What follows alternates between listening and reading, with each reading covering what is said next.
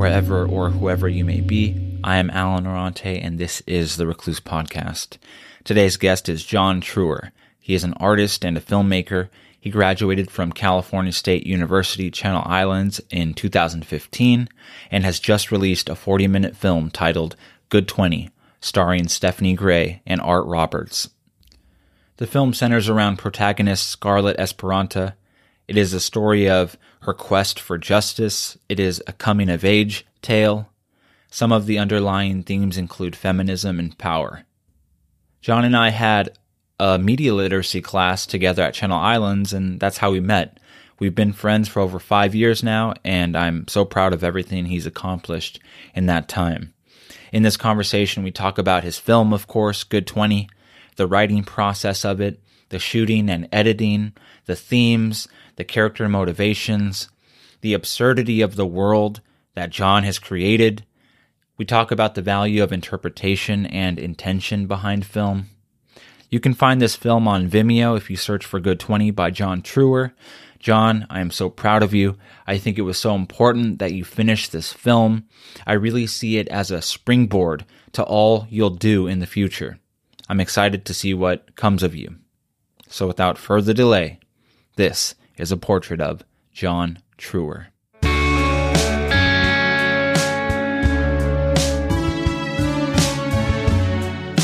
really loved going to junior college, and the professor that took us to Italy uh, wasn't just Rome; it was several cities in Italy. But um, my professor there was uh, had a huge impact on my life, Professor Richard Flores, and he's mainly the reason why I decided to move here as well. But back to the trip, um, it was a nine day educational tour through EF Tours, and we went to Venice, Florence, and Rome were the main places where we stayed. And in between those those uh, couple days each, we stopped in Bologna and Assisi, and we took a side trip um, to uh, what was the place called? Um, uh, I forget that last place that we went. It was just like a half day trip, but yeah, it had it had an impact on me. Not not so much like we went there as you know an art class, and the trip centered around uh, museums and seeing the art there, which this ancient you know uh, centuries old art, and the Vatican, and you know the Duomo and Michelangelo's work in Florence at the Accademia.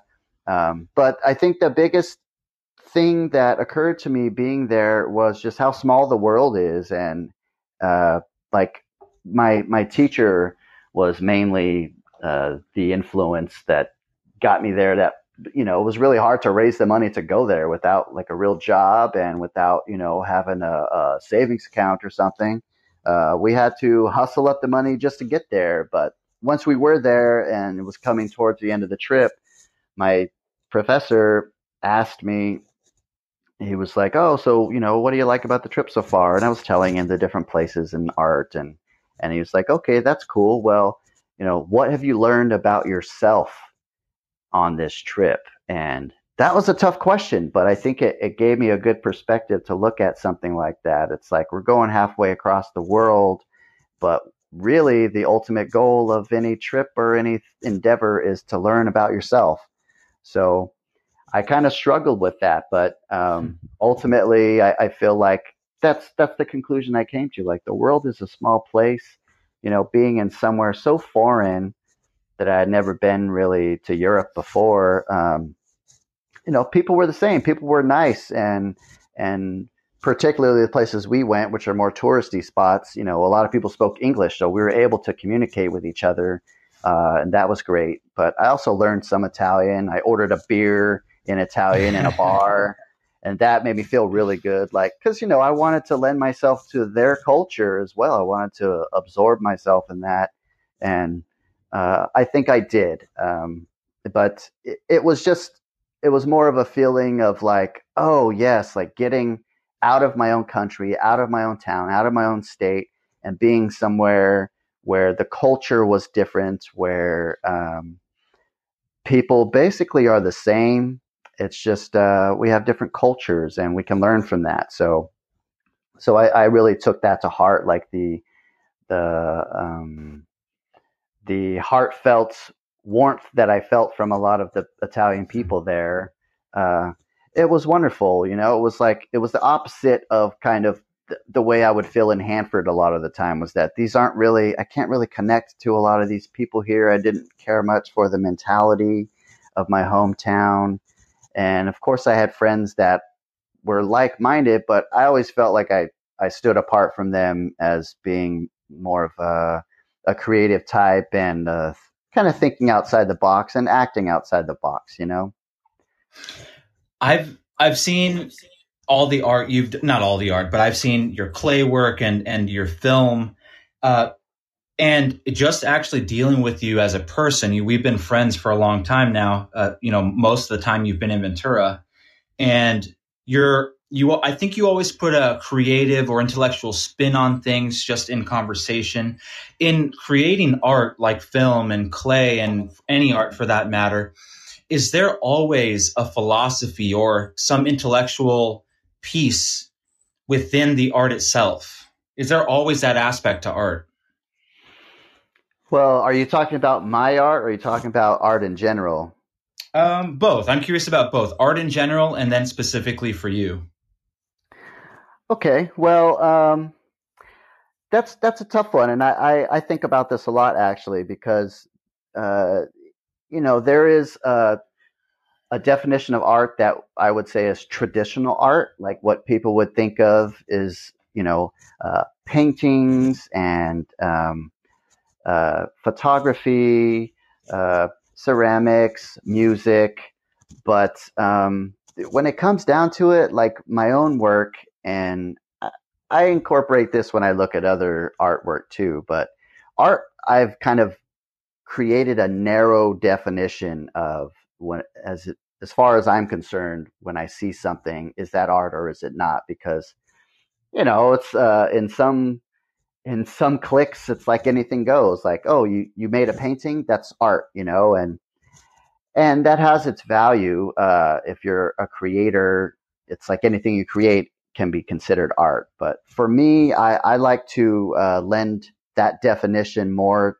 It, it falls more in the realm of very narrow, and I like to refer to Picasso's definition of art, which was that art is the lie that define that helps you realize the truth. And so I do think that there should be some component within art for me to consider it art that makes you think, that makes you realize mm. something, that touches, you know, uh, not just on imagination, but a connection between people. Like, oh, I get what that person's saying. So, particularly in my filmmaking nowadays, like uh, now I'm, I'm much more refined with ideas when I make a film now. Uh, I always try to include an underlying message or theme that isn't readily apparent at the surface. You know, it's not superficially like with Good 20, you know, it's this story about a girl and her birthday and, you know, she is kind of forced to kill or be killed. Um, but ultimately underneath that like you touched on it too which i'm, I'm always uncertain how people are going to interpret it. Um, but that's part of the fun part of art too is that your audience can interpret what you've created in different ways. Maybe a way that you didn't intend but is good you know a different perspective. So um, yeah it has that underlying theme of being uh, more about you know um, a, a film about empowerment, about taking control over your own life, about not being pushed around and drawing a line and um, overcoming authority, uh, external authority, and you know, self-empowering, self-empowerment. Um, that that's that's just one example, but yeah, when it comes to different art, that's kind of what I look for. That really uh, I find exciting. And so before we get into the film, which I have a lot of questions about, um, before we get into the film, just for the record, because it's maybe one of my favorite stories, uh, how did you and I meet? well, that's that's great, and I love this story too because uh, we met in a media literacy class, and if I recall correctly, it was a, a hybrid class. Like it worked to give credit for communication majors or minors in my case, or education majors. Um, so it was a, it was a mixed class, which was interesting. But I took it for the communication credit, and um, once in there, we had to introduce ourselves, and of course, I introduced myself as being a filmmaker, and um, we had to pair up with uh, another classmate to do our final, which was, of course, a video project, an advertisement, a commercial. We had to make a commercial for our final. So right away, I was stoked, but I didn't know, I didn't have in mind anyone in particular for a partner. And then you came over, the smart man that you are, like I'm gonna, I'm gonna get together with the filmmaker so that our final is, you know, we're a- ahead of the game, so to speak. And because you got the drop on me, like I hadn't asked anybody yet, I was looking at some of the the women in class, thinking, oh, maybe I'll pair up with one of these hot chicks or something. And you know that I'm I'm so glad that you approached me before I just you know went that route because we developed a friendship, and I really respect you as an actor. Um, you turned out to be one of the best actors I've ever worked with regardless of having any, you know, um, background or anything, which I don't think you do. I think you're just a natural, but that's that's the best kind of actor to work with. I think that's how we met. I remember that day uh, so clearly. Uh, I can see the classroom. Uh, Rafael Perez, the I think that was his name, the professor. Yeah, and um, I remember uh, you introducing yourself, like you said, as as a filmmaker and an artist. And um, I was, you know, I, I can be you know, there's this slice of me that's very selfish. I'm like, I can, I'm a very selfish guy sometimes. And in that respect or in that vein, I felt that as soon as I saw you in the room and I heard what you were about, because I looked around and nobody else was saying what you were saying. And i knew what i was interested in. I was like you know what? I got i got shark eyes. You know i just smelled blood from a mile away. So i just had to work with you. And you know selfish or not I think there was something there because look at us, we're talking how many years later. Um, yeah. And I remember I, you, maybe you have a different perspective or version of this, but I remember we did that final project, which was awesome and fun. You know, we bonded over those days of filming um, at your place in Ventura. And I remember when we presented it to the class, all this work we had put into it I could have sworn, I, tell me if you're remembering it this way, but the sun's glare through the window was so awful that I don't think that anything on the screen was seen. Do you remember that at all? Yeah, I remember it being particularly uh, bad in that way, the presentation, because it was, I mean, when, when you project on a screen, it, you have to have darkness or, you know, and, and plus with that project being, you know, I was in a, a that was a time in my life where I was coming out of this huge inspiration from film noir. So we shot it that way. I mean, it's it's got that theme rolling through it, very much, very heavy. But it was uh, I, I put a high contrast effect on it, which made the dark really dark and the light really light. Which you know, if you have any variation in lighting in the room, it's it's going to look that much worse. Like I should have I shouldn't have applied the uh, high contrast effect but I did, and yeah, it was it was bad. I was like, oh man, they can't even see this great stuff we shot. But we knew what it was, and they appreciated it, and it was still a million times better than what anybody else did. So, oh yeah, it was, it, it was just so ironic, you know, all this work and time and effort and thinking it, you know, and then we come to present, and it's just ironic that it would end up that way, where then nobody can really see it. Um, yeah. But anyway, so Good 20, it's your most recent film. You dropped it this year, a couple weeks ago. What was the writing process like? You know, you, you wrote the script. Before you shot anything, did you have the script written out and the story already planned? Oh, yeah. Um, it's, it's funny. I'm going to back up a minute back to that project that we worked on, uh, the classic choice, which was a gun commercial basically. And you know, it, really was uh, a progression of how I approached filmmaking. From then, it was like, you know, we kind of had like a, a, basic story or whatever, and we shot it. But uh, I really had to self discipline myself in order to start from the correct place, which is writing a script. And the in between project uh, between the classic choice that we did and Good 20 was called The Meat Wagon. And that was uh, in 2015 we made that, and really that was the first time I I started writing more of like a script before shooting because uh, Art, who was involved in that project, who was a you know a, a really serious actor, has been for years. He he was going to come into it, and I was really appreciative of him. But he just asked me for one thing, and that was to write out uh, a scene so that he could rehearse it and be ready for when we shot, which oh, I wasn't. Yeah. I was used to more winging it, you know, like, oh, we'll just get in there and say these couple things and I'll work it, you know. But um, because he approached me that way, I took it serious. I wanted his his uh, participation and I wanted to give him a good scene. So I really I wrote it out like the day before we were going to meet up about it. Uh, so fast forward uh, to 2016, I, I, had a great uh, chunk of time where I could write on uh, where I could work on Good 20 in the script. I went up and house sat for my cousin in Washington for a week. And I was just by myself, and it was freezing outside. And I'm watching the dogs and their cat and their fish and their house. And I just really loosened up. I was drinking homemade wine and just kind of keeping the fire stoked and playing pool. And it took me a few days to get really loosened up, but I had always planned to write this script because coming off of Call the Meat Wagon, I wanted to make another film that was similar and I knew I could do it. I was really motivated. So I spent about a week and I, I wrote out a couple scenes and I found the music uh, right away. And the music inspired me you know, I could see certain scenes that went to certain songs. So with those songs in mind, I wrote out the scenes that would go to them, and I, I hashed out like a 13 page script. And uh, my plan, leaving Washington, coming back here, coming back home, was to shoot the film and edit it and be done with it in six months. And I was trying to make a 20 minute film.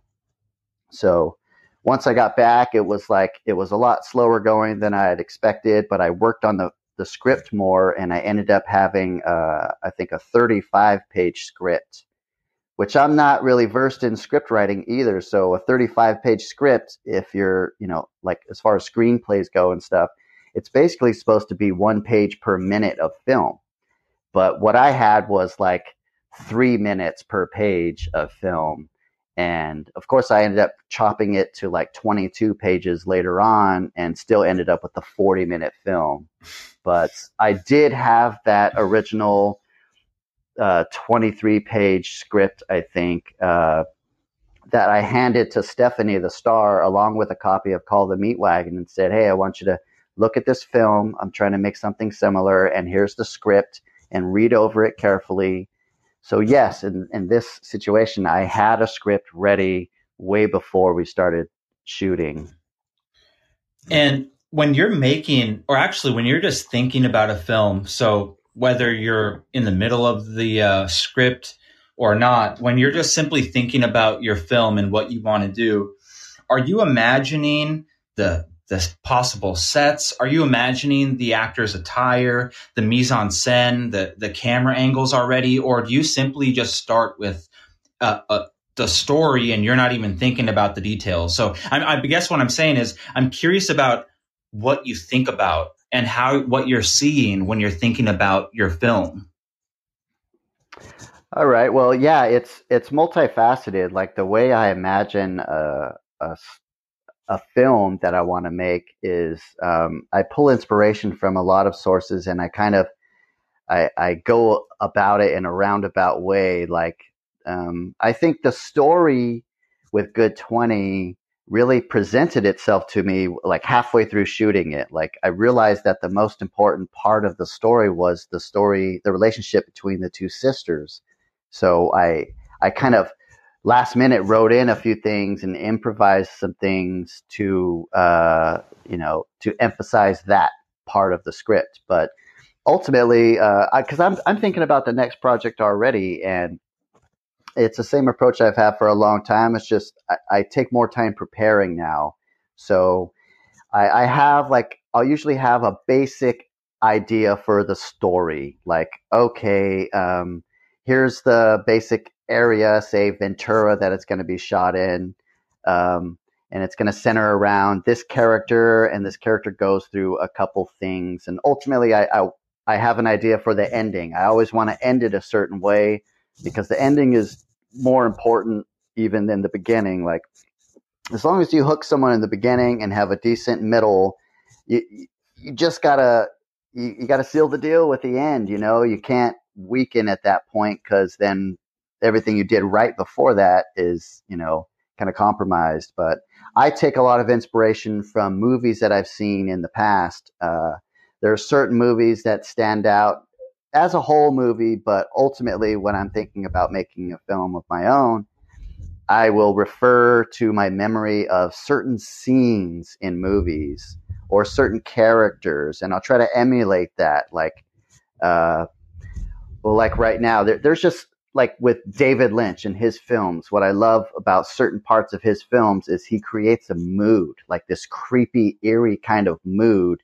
and that ha- plays, you know, it's it's powerful. Uh, so, like, I always look for cool locations, but uh, having no budget, it's like it's more of a practical thing, you know, like we shot at the park because we could just go there and shoot and no one's going to stop us and we were away from the main area where people were so we had it kind of to ourselves.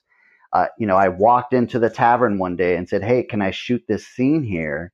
You know i don't have any money but will you guys let me shoot here? And they were cool enough to be like sure you can have an hour on this day where there's no people in here and as long as it's just you and your actor that's cool.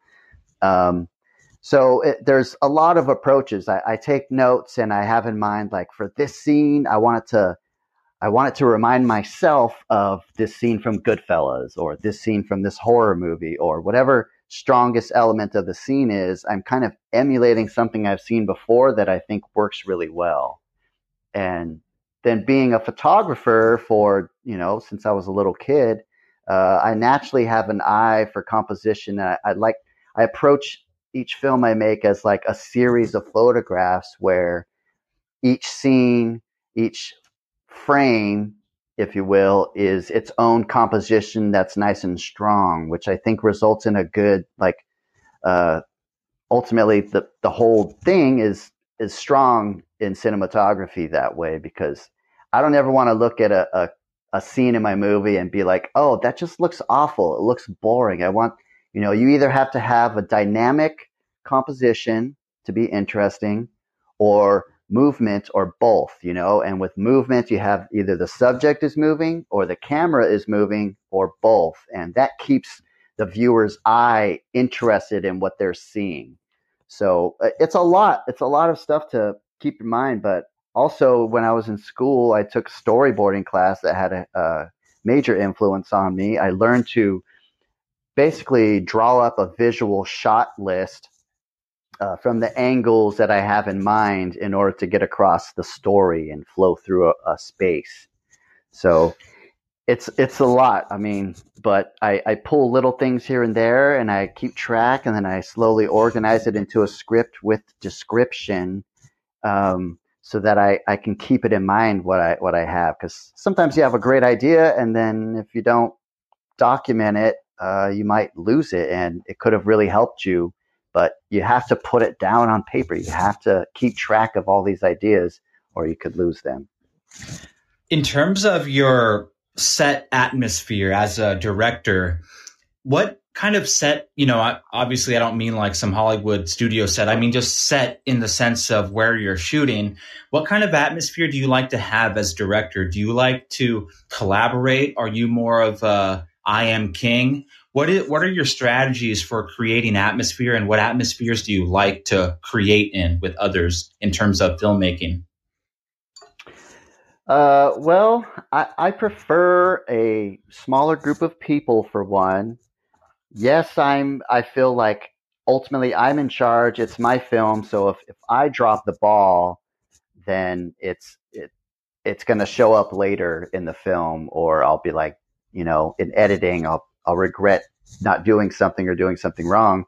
Um, but I do also consider, you know, what uh, the actors or my friends that may just be there uh, have in mind. I, I, like to incorporate other perspectives, other ideas, particularly on the spot. And I'm really open for um, improv, improvisation. Like you're a good example for that because I would say, say this line, uh, but say it however you would say and, and build on it, you know, and you would build this great stuff that really uh, created a character, you know, like that's when you have someone saying things the natural way they would say them and they just kind of hit the basic points of dialogue that you have given them, then it works so much better. And I, have developed that over the years working with non actors. You know, it's like, oh, this person can't act, so I'm not going to ask them to memorize this script because it's going to sound awful.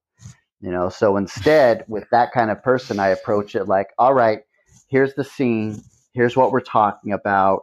You just have to hit a couple of major points, but say it the way you would say it in casual conversation. So I really like an informal atmosphere.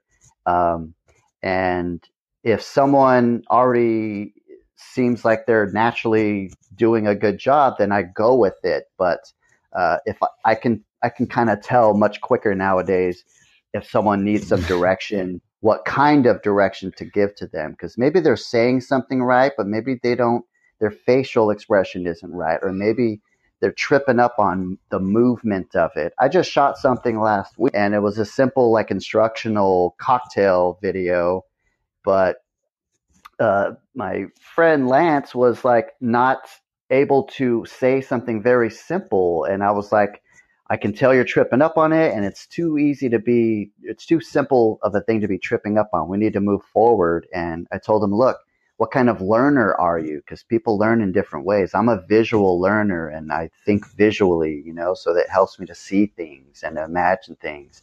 He, I was like, do you like to write things? Do you like to hear things? Do you like to see things? He said, oh, I like to write things. So I stepped out for a minute and I said, write the words that you're having trouble with down a couple times until they're just embedded in your mind. And when I came back in, he had it, you know? So it depends. I, I have to be really uh, adaptable to the people I'm working with. And the more professional they are, then the less I have to really direct them unless it's something specific to their character that isn't apparent in the script. I thought there was a really funny line that you had uh, incorporated into the film. It's the scene with uh, Art and I at the table at Art City. And I uh, actually was shocked that it made it in. And it's so funny to uh, interpret it now. And I, uh, Art and I are sitting across from each other, and I say, I, I basically discredit his whole character. I, I say, you know, you, you think you're special with this hook. You know, we've all seen that in the movies. And it's so funny because the movie works to build this maniacal character. And in one fell swoop, you know, my character, uh, discredits his whole persona. And it, i thought it was so funny that you kept it in the film. And it so it's a and it's it's an example of how useful improv can be at times.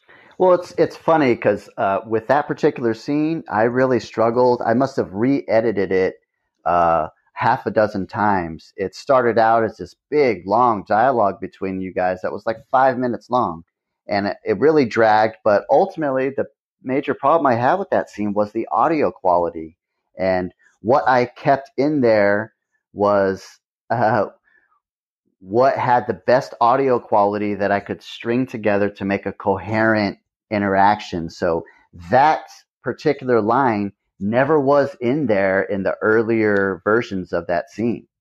Uh, it just happened to be, and I loved it. I was like, this is, this cracks me up, you know? It just happened to work editing wise, which is another thing. Like, uh, in editing, you can take something like that, which was troublesome. The, the quality of the audio was, you know, I loved, there were so many more excellent lines that I couldn't use because there were some guys in the background making a lot of noise and you guys are far away from the camera. I didn't have a good microphone at the time. So, you know, I just kind of this is how it's always been. I, I, shoot what I can, and then later on, I'm I'm kind of forced to deal with whatever's left, the cream of the crop. Which uh, that scene is very different than than what it originally was. Yeah, I, I think at some point it would be fantastic for you to uh, cut, have a cut of the film, or to cut recut scenes and just you know give it to the cast because there was we shot so much.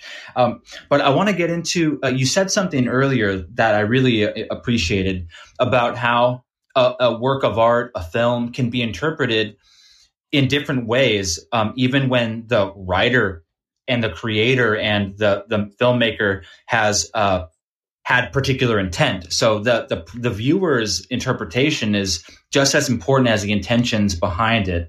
And I when I watched the film at the premiere that we did, and I watched it today, and uh, I watched it another time, I believe.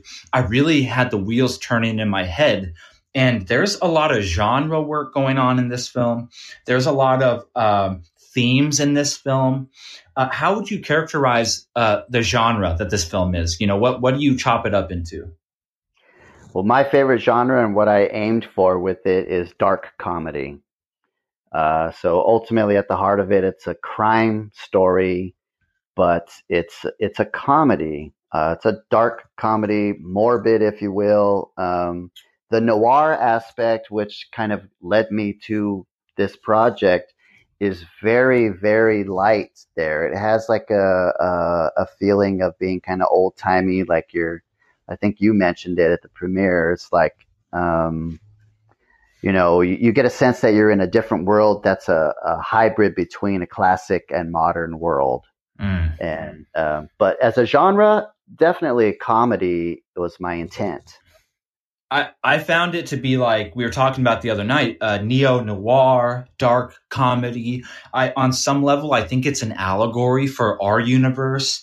Um, it's feminist in nature. It's there's some level of mystery to it also that I can't really articulate yet. I'll have to watch it a few more times. But I find I was sitting there watching the film at the premiere, thinking John created a uh, an absurd universe. Like you said, it's a blend of of time of time periods and elements. Um, just some of the themes that I noticed, and you can tell me what themes you intended and what you've discovered after finishing the process. I see power dynamics in this film. Uh, for instance, I was watching it the other night, and the scene with Stephanie and I, where we're playing chess, it's actually very interesting. It's a happy accident, if you will. Uh, there's a part in the scene where I smash the chessboard, but I, I paused at that point. And what's interesting is after I after uh, the character smashes the chessboard, what's left on the chessboard is uh, a lot of black pieces, which represent Stephanie's perspective. A lot of the black pieces are left intact. And guess what? The character destroyed his own side and most of the white white pieces are wiped out. So i find the interpretation of the photography and you know it's just so beyond intense sometimes. Um, so power dynamics are in this film. I found that there's a lot of masculine versus feminine things going on in this film. Animal rights and uh, and i love too it's a, an undertone throughout the whole film is this sense of corruption and power, which is obviously very relevant today. Um, what what themes did you have cooking as you were making this process? Oh yeah, well you you said it. You picked up. I mean, I, I intended much of that, if not all of it. Um, ultimately, when I started it, it was uh, it was a feminist film from the get go. Uh, I I guess I was thinking of Call the Meat Wagon and not feeling guilty, but feeling like maybe this needs to be balanced out because with Call the Meat Wagon, it was like this serial killer killing women, you know, it was kind of a, a misogynistic character. And I didn't want that to be like overpowering or just the theme. You know, I wanted to switch it up and I wanted to work with a female actress as the star rather than a male, you know, uh, to kind of counterbalance that. Now I think of it as like, well, this Good 20 is the sister film to Call the Meat Wagon but uh, it's interesting that you say that about the chess game because uh, I didn't. Obviously, you just smashed the pieces, and it wasn't intended to be like you mostly smashed your pieces. It was just what happened. But there is. I always intended this power dynamic. I always um, meant for much of the things that you see in the film to represent something bigger. Uh, mainly, uh, Don uh, Don Carne's character is basically supposed to represent the patriarchy and the bad things about patriarchy being this domineering female oppressive kind of uh, thing in our culture and in a lot of cultures. And uh, ultimately, the as a whole, I think the film is saying like, don't don't allow patriarchy to rule you if you're a woman. You know, it was a self empowering thing, a female empowerment film from the get go, and um, also uh, like I I set it up in in the sense that you know there are several different kinds of conflicts going on or contrasts, if you will, male versus female, vegetarian versus carnivore, good versus evil. Um, so yeah, all of that works to kind of create this back and forth, um, you know, power struggle, and it is about power. It's a film about power. Like you're gonna let this this uh, guy, this corrupt cop, this man, this carnivore boss you around and tell you what to do and hurt you and hurt your family. And it was more of like, you need to stand up for yourself, Scarlett. You need to take hold of your power and, and, you know, fall into your natural place as a woman, as a human being, as a, you know, as a master of your own world. And I've, I've definitely always been a fan of the absurd um, so I'd like to incorporate, I'd like to incorporate that into my films. A good way to do that is just to kind of exaggerate what's already, what I already consider absurd in our reality.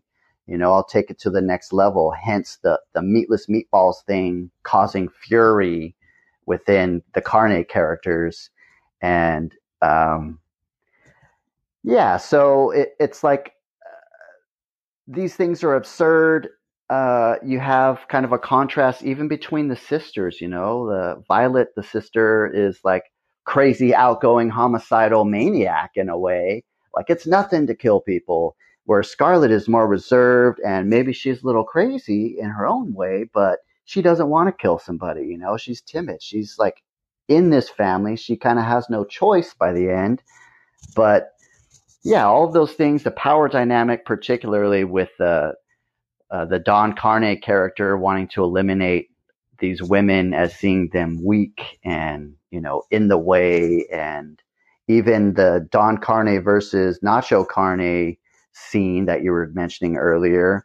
You know, they're discrediting each other. They both want to be in control and are discrediting each other to the point to where they're destroying themselves like I, I brought up um, the the chess part because it, it is like for what you just said, it is interesting that uh, Nacho Carne he wipes himself out, and in a way, that's sort of foreshadowing his demise towards the end, where, like you said, Nacho and Don are on the same side, yet they're adversaries, and they it's they they're responsible for their own undoing. And uh, another thing I wanted to mention about uh, just how it, it's interesting how how things work out in film. Uh, there's a, a, shot where uh, Cyclops, uh, the detective, he's pouring shots for himself and for uh, for Stephanie's character, and it just adds to this feeling of you know men versus women, masculine versus feminine. He gives her like a half shot, and he pulls himself pours himself a full shot, and it just further tells this story of this character, Stephanie's character, having to uh, basically it's her against the world in this patriarchal uh, system. So I just love some how the themes, um, how they show up throughout the film, whether it was intended or not, um, and it really just feeds this spirit uh, behind what what you were trying to do. Yeah, I would definitely agree with that. There's a lot of things that are just happy accidents that just happen. You know, I didn't I told them to. They rehearsed their whole scene there, pouring the shots, and they had this whole you know rhythm down that I really appreciated that they they prepared that way. Um, but yeah, it's like uh, going back to what you said a minute ago with the chess scene. There are so many subtle foreshadowings and themes running through the film. Like ultimately, they're playing a game, you know, a chess game, literally, but they're playing this game of power and what is Don Carne and Nacho Carne's demise is themselves. They can't, you know, they can't keep it together enough to uh, to win this game. And Stephanie or Scarlett is the opposite. Like she is well composed and is calm and is like, no, I'm I'm leaving now. Um, but there's a lot of foreshadowing. There's a lot of those subtle things that I've found throughout the years uh, working different little films. They just happen, and if I'm you know paying attention enough, I can recognize this. This is really cool. I'm going to keep this in. It's like the seagull taking flight behind Grace on the rooftop scene. It's like, oh my god, you know that wasn't intended, but it's great. It's like that makes way better of a scene than without it. I think. So I'm going to ask you about two people, and um, you can answer however you like. So, first of all, uh, who is Friday, and how did she assist in this filmmaking process? And who is Stephanie, and how did she uh, assist and participate in this filmmaking process?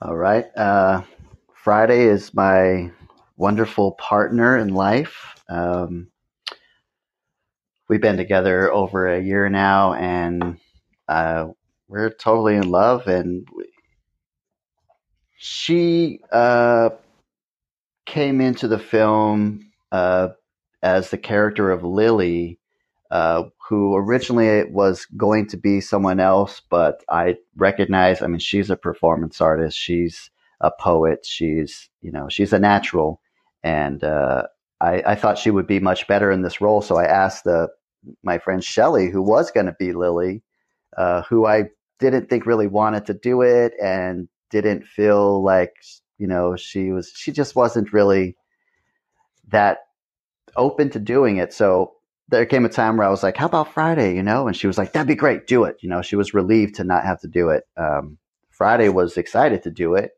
um, but as great of a performance as she gave in her scene, uh, really she helped me tremendously when it came to editing um, because this I I had shown her her scene after we shot it, and then I kind of had a rough cut. She was I I didn't have the whole thing together yet, even as a rough cut, almost, but she was like, "I'd like to see a rough cut. What do you have with it? You've been working on this for a long time." I said, "Okay." So I took some time, you know, a couple days, put together a rough cut. We watched it, and then she's like, she's just been so encouraging and supportive, you know. She was like, "Why aren't you why aren't you sharing this with the world? Why don't you finish it?" you know, and I was like, "Okay." So I started working on it and I got together a decent rough cut and then this pandemic happened and it was like, "Whoa, I got laid off and I was like, "Well, I'm in this mode already. I have this time at home." So I started working it, you know, refining and refining, editing it. And she's an editor too. We just she comes from more of a, a, literary editor standpoint, editing books of poetry and you know words rather than video.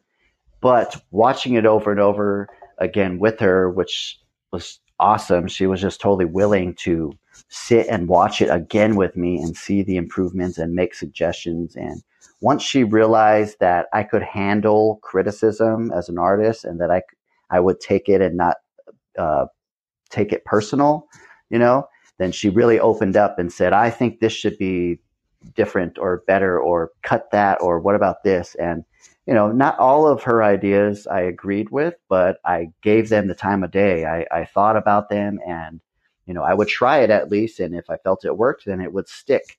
Um, so ultimately, we watched it 30 times from front to back mm. together uh, in various, you know, refinement stages uh, until it was totally done. And, and towards the end, it was like I started editing too much. I would go and change mm. something that I didn't have to, and it would it would uh, you know it would damage the scene, and I would like take a step back and you know revert. Then I realized, oh, okay, you know, so so I finished it, and that's that's been her role with the film. She's just been a super cooperative, supportive. Um, encouraging partner that really helped me to feel like it was okay to spend that amount of time working on a project that you know it's not something we could do together uh, me sitting at a laptop editing so you know I, I, was hesitant to just spend all that time on it until she encouraged me to do so Um, and then when it comes to Stephanie, uh, I met Stephanie in college and I had the script together, like I said, and um, I had someone else in mind to be the star. Uh, I didn't know Stephanie that well. We had hung out a few times, and she accompanied me on the photography job uh, one time. So that was kind of the extent. You know, we were friends, but not not super close. We didn't know each other that well. I didn't consider her as an actress at the time because I didn't. I wasn't really keen on that. That she had the um, background. So I had someone else in mind, and I started trying to schedule rehearsals. And basically, the first girl I had in mind quit, or I fired her. I would say, even though there's no money involved, but she she didn't have the time to do it. So I said, okay, I'm moving on. Find someone else. I found someone else that was interested, and we started rehearsing. And then she quit on me. She wasn't really into it. So it was really like, damn, you know, I've spent all this time writing the script, and I now I have other people lined up. I just need a star, which is a big deal. So I was kind of at the point like, if I don't find somebody to fill this role, then I'm not doing this project. And um, I was in class one day, my ceramics class, talking to my teacher, Amiko, about it. And she said, Why don't you ask Stephanie? She's taken acting classes and, you know, she should be down to do it. You know who she is. And I was like, Oh, yeah. So I approached her, but really cautiously because it, by then I was like, oh, I don't want to have someone else say yes and then not be able to do it and waste a bunch of time thinking that it'll get done. So I approached her and I gave her a copy of Call the Meat Wagon, uh, and I gave her a copy of the script. And I told her, look, if if you're down to do it, you know, take your time, read through the script, take a look at this film because it's going to be similar, and I want you to really think about it. Uh, you know, if if there's any doubt or hesitation about doing this, then don't do it because I don't want to, you know, start just to have to stop. And and she did. She came back a week or two later and said, "This looks like really. I love this. This is fun. Let's do it." And she really stuck it out for four years, like always down to shoot and making arrangements and you know uh, i really I, I really tried to incorporate her ideas as a partner on this filmmaker, as you know, like co-creators of the project. Uh, so along the way, I really took her input seriously, and um, to the point to where when I was in the final stages of editing, I didn't want to change certain things because I knew that she liked the way they were, and I had to kind of let go of that and say, no, you know, I'm the director, I'm the editor, this is my project and she's gonna she's gonna appreciate whatever I do with it as long as it gets done and as a whole it works. So, so Stephanie was a huge uh, help in sticking it out and you know uh, being reliable. So now that it's all said and done, we we got to watch a finished version. What have you learned uh, throughout this whole process? You know, what have you learned about people and actors and about script writing and about shooting and about setting the scene and getting in touch with local businesses and the process itself as filmmaker, thinker, and writer? You know, just in general, what have you learned? Well, ultimately, what pops up in my mind is how important a story is. You know, like uh, a good story will carry maybe some of the weaker elements of the film. Um, but also, like, and I've known this, uh, it's just been difficult, but the more time you spend preparing, the better your final product is going to be. And that's with all art, that's with anything in life. It's like just, you know, take, if you're going to allow a majority of your time for part of a project, it should be in the preparation. That way, you know, it, it just runs smooth afterward. Um, as far as writing goes, it's never easy to write. Creatively speaking, you know, you can just do whatever, but I think it helps to, um, you know, I've come a long way from then just simply in researching uh, film festivals and uh, what writers have to say about creating a script and what directors have to say and what festival judges have to say about what makes a good film. And I think ultimately what makes a good film aside from having a good story is the connection with the audience the human elements the um, like and that is big like if you look at the oscar nominated films short films or long films whatever it doesn't matter feature films uh, the the common theme that makes a film strong there is going to be emotion human emotion and and connecting with an audience on an emotional level because that bypasses your intellect you know you can appreciate something for how smart it is but if it doesn't make you feel anything then it doesn't seem as valid. You know, uh, at least that's that's how I see it now, and that's how judges kind of judge too. Like, you know, do I feel anything? Do I care about these characters? You know. So now that it's said and done, are you satisfied with with what you've created? Oh yeah, uh, it's it's been a thrill making it, and I I think based on the premiere with with you and Stephanie and um, you know the others that were there, uh, I think I achieved what I set out to achieve, which is a film about power and self empowerment, and um, it really always was also you know about this individual character coming you know uh, a coming of age kind of story, but really stepping into her own power.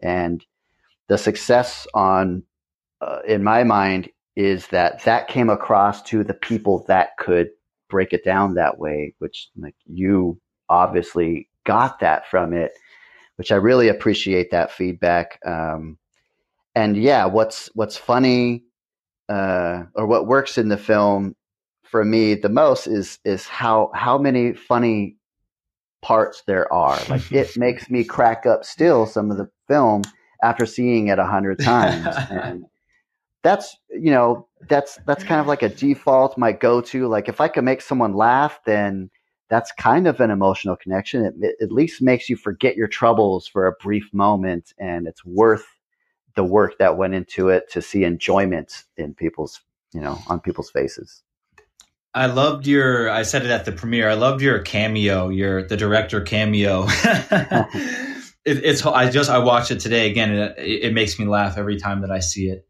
Uh, so, in terms of the future, obviously, you don't have to be specific, but you know, what do you hope to accomplish in the near future, and you know, in your in the rest of your creative life? What sort of uh, constellations do you see out there for yourself creatively? Well, I would really like to make a film that I feel is a masterpiece that um, I feel could not be any better from start to finish, from you know the production of it to the final result and to the theme of it. I want it to be relevant. Uh, I want to be just to the point to where I don't look at it and say, "Oh, I, I wish I had done this differently." I want it to be like, "No, that's exactly what I wanted to do." Um, and I'm finding that the way I've done it over the years has always been as an auteur, if you will. I I film it I produce it, I write it, uh, I edit it.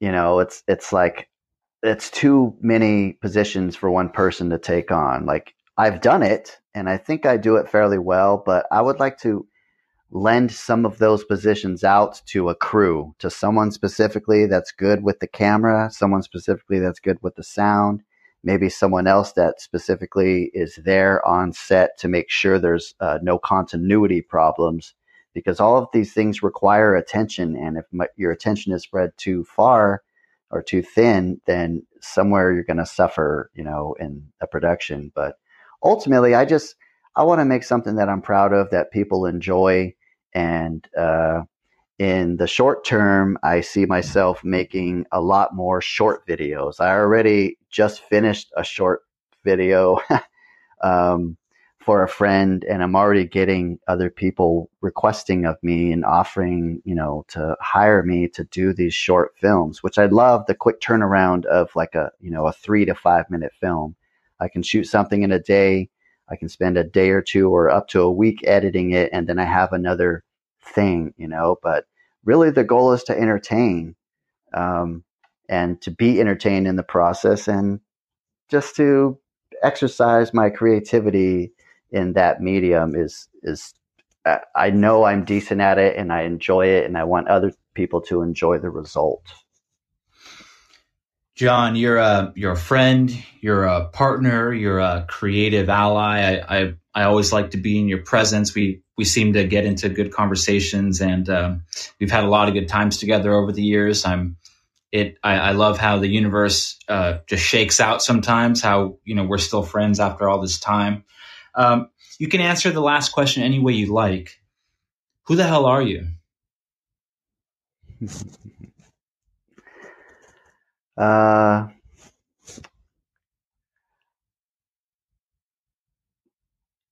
I am a mindful human being that is compassionate about others and I feel more self aware now than I have uh, ever in my life. Um, yeah. I'm a compassionate, mindful human being that likes to have a good time and likes others to have a good time around me.